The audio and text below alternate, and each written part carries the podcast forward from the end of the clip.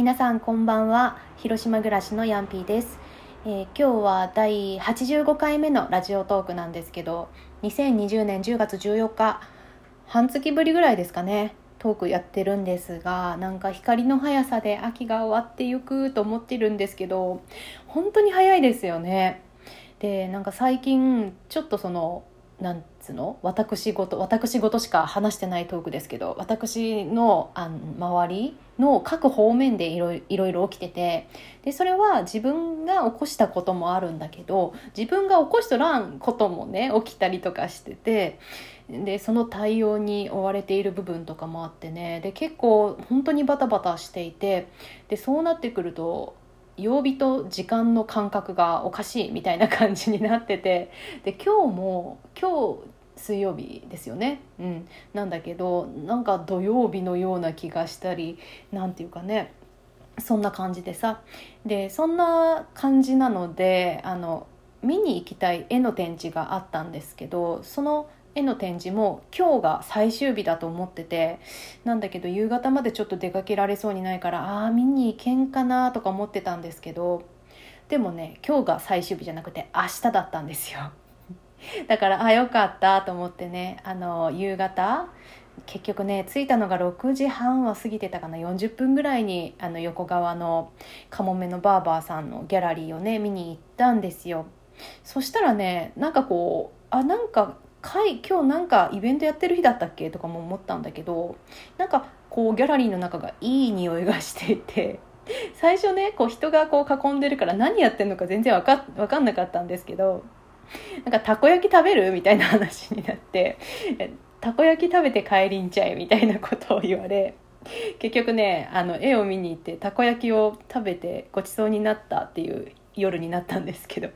今日はそのことについてお話ししたいなと思ってます、えー12分間ぜひお付き合いくださいませ。それでは行ってみましょう。ヤンピーのギフトハブラジオ。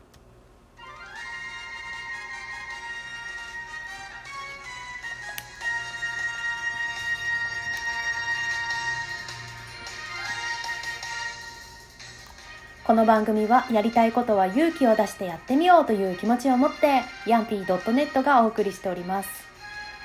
改めましてこんばんは。皆さんお元気ですかね？なんか最近やっぱ夜とか寒いですよね。なんかね最近本当に自転車を漕ぐことが多いんですけど最初は寒いなって思うぐらいで、まあ、ちょうどいい服装だなと思って。自転車漕いでるんですけどまあいいやそれは置いといて。そうあのー横側にあるカモメのバーバーさんで、えー明日まで展示をされてる方がですね、えー、と宮武宏さんという方で、えーお坊さんアーティストというふうにも紹介されていたんですけどちょっとねそのお坊さんアーティストっていうのは私ねよく存じ上げてないんですがあのなんでぜひ見に行きたいかって思ったかっていうとですねあの紹介されてる写真とかあのギャラリーの写真とかをねあの Facebook とかで見た時になんかすごくねこうカラフルな動物のイラストとか私猫が好きなのでねなんか猫のイラストもいろいろあってあとそのなんでなんていうのまあ躍動感があるって言えばいいんですかね。こう生き生きとした感じ、うん、生き生きとしていて親しみのある感じをねこう見てパッと見て思ってね。でなんかやっぱあったかい感じもしてぜひ見たいなと思っていたので今日急いで行ったわけなんですよね。そう。そしたらなんかこうなんかたこ焼き食べに来た人みたいになっちゃってて でもまあなんかただのラッキーだと思って食べりゃいいよって皆さんが言ってくれたので あのよかったんですけどそう。だからまあたこ焼き食べつつあの絵の展示を見るっていうなんていうかまあ幸せな時間だったんですけどね。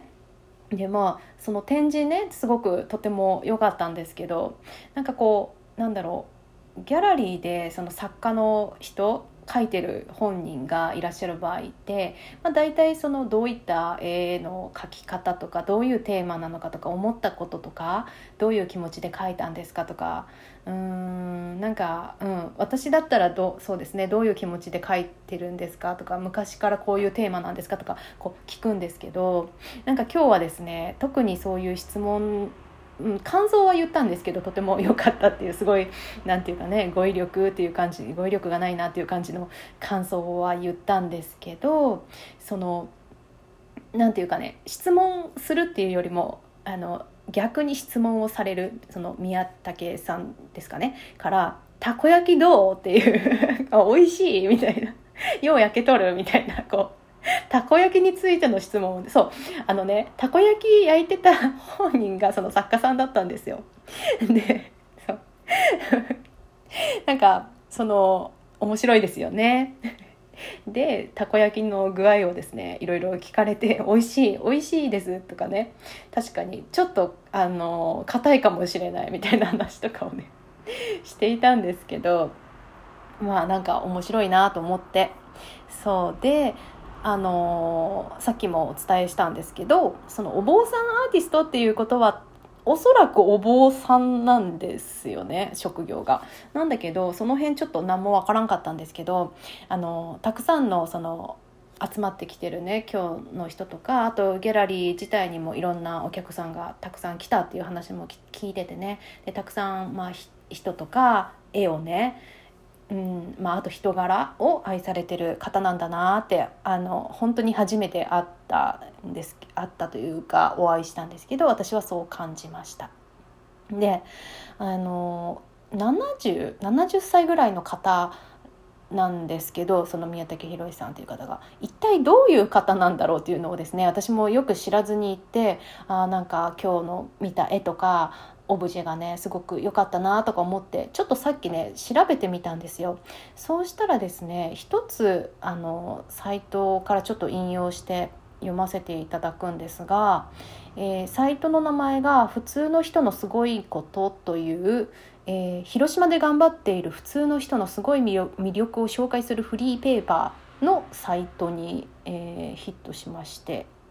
でですねそこに書いてあるちょっと一文を読ませてもらうと、えー、宮武宏さんというのは、えー、かつて東京の美大で油絵を学び高校で10年間美術教師を務めた後実家を手伝うために仏門仏門へ入った60歳を過ぎてから、えー、コンスタントに個展を開催しているそうなんですね。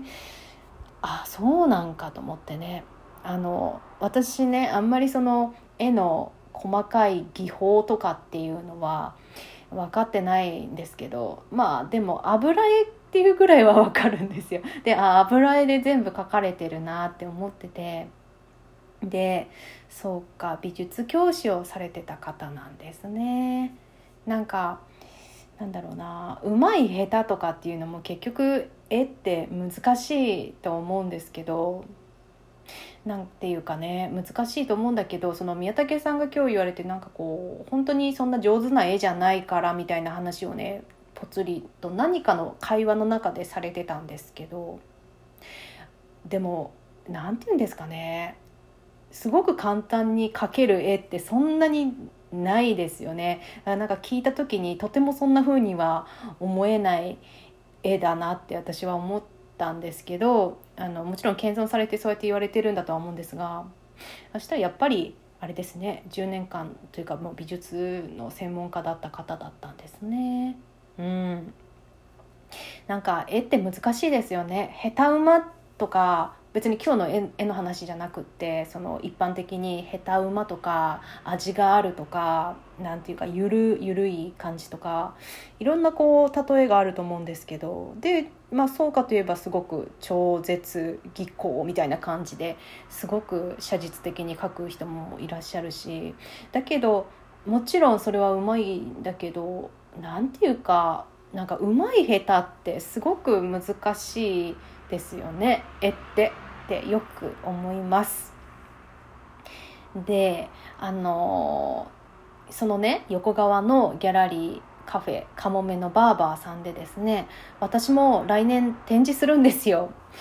あのそろそろちょっと宣伝していかんといけんよっていうのをですね そのかもめのバーバーのオーナーのリリさんからも言われてていやほんまそうなんですよ。いつやるかっていうとですね2021年の1月の18日から1月31日まで広島市西区横川町横川町？横川町？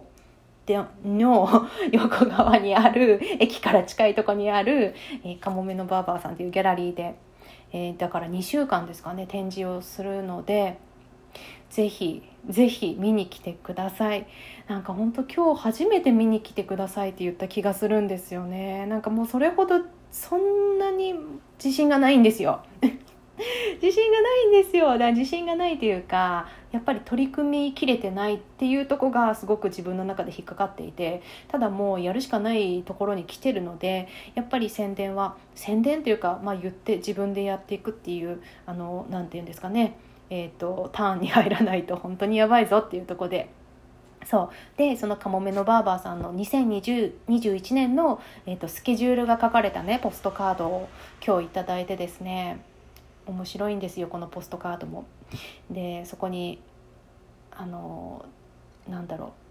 うまあ私の名前もねヤンピーのそのスケジュールも書いてありましてねそうっていうことなので頑張ります。はいあのそんな感じでですね もうやっぱ久しぶりだとそんなとかなんかばっか言ってすみませんなんですけど今日はいい展示を見たのとやっぱなんか展示ってその人がすごく出るからもうやりきればもうそれでいいんですよね。うん、なんかやっぱりちょっと趣味趣味によった絵もどんどん描いてそれは原原画っていうかそのまま展示できるようにやっていきたいなと思ってます。えー、それじゃあ今日も最後まで聞いていただいてありがとうございました。もうすぐラジオトーク始めて1年間なので次はそのトークになるかなと思うんですけどまたよければ聞いてくれ聞いてください。それじゃあおやすみなさい。ほんじゃね。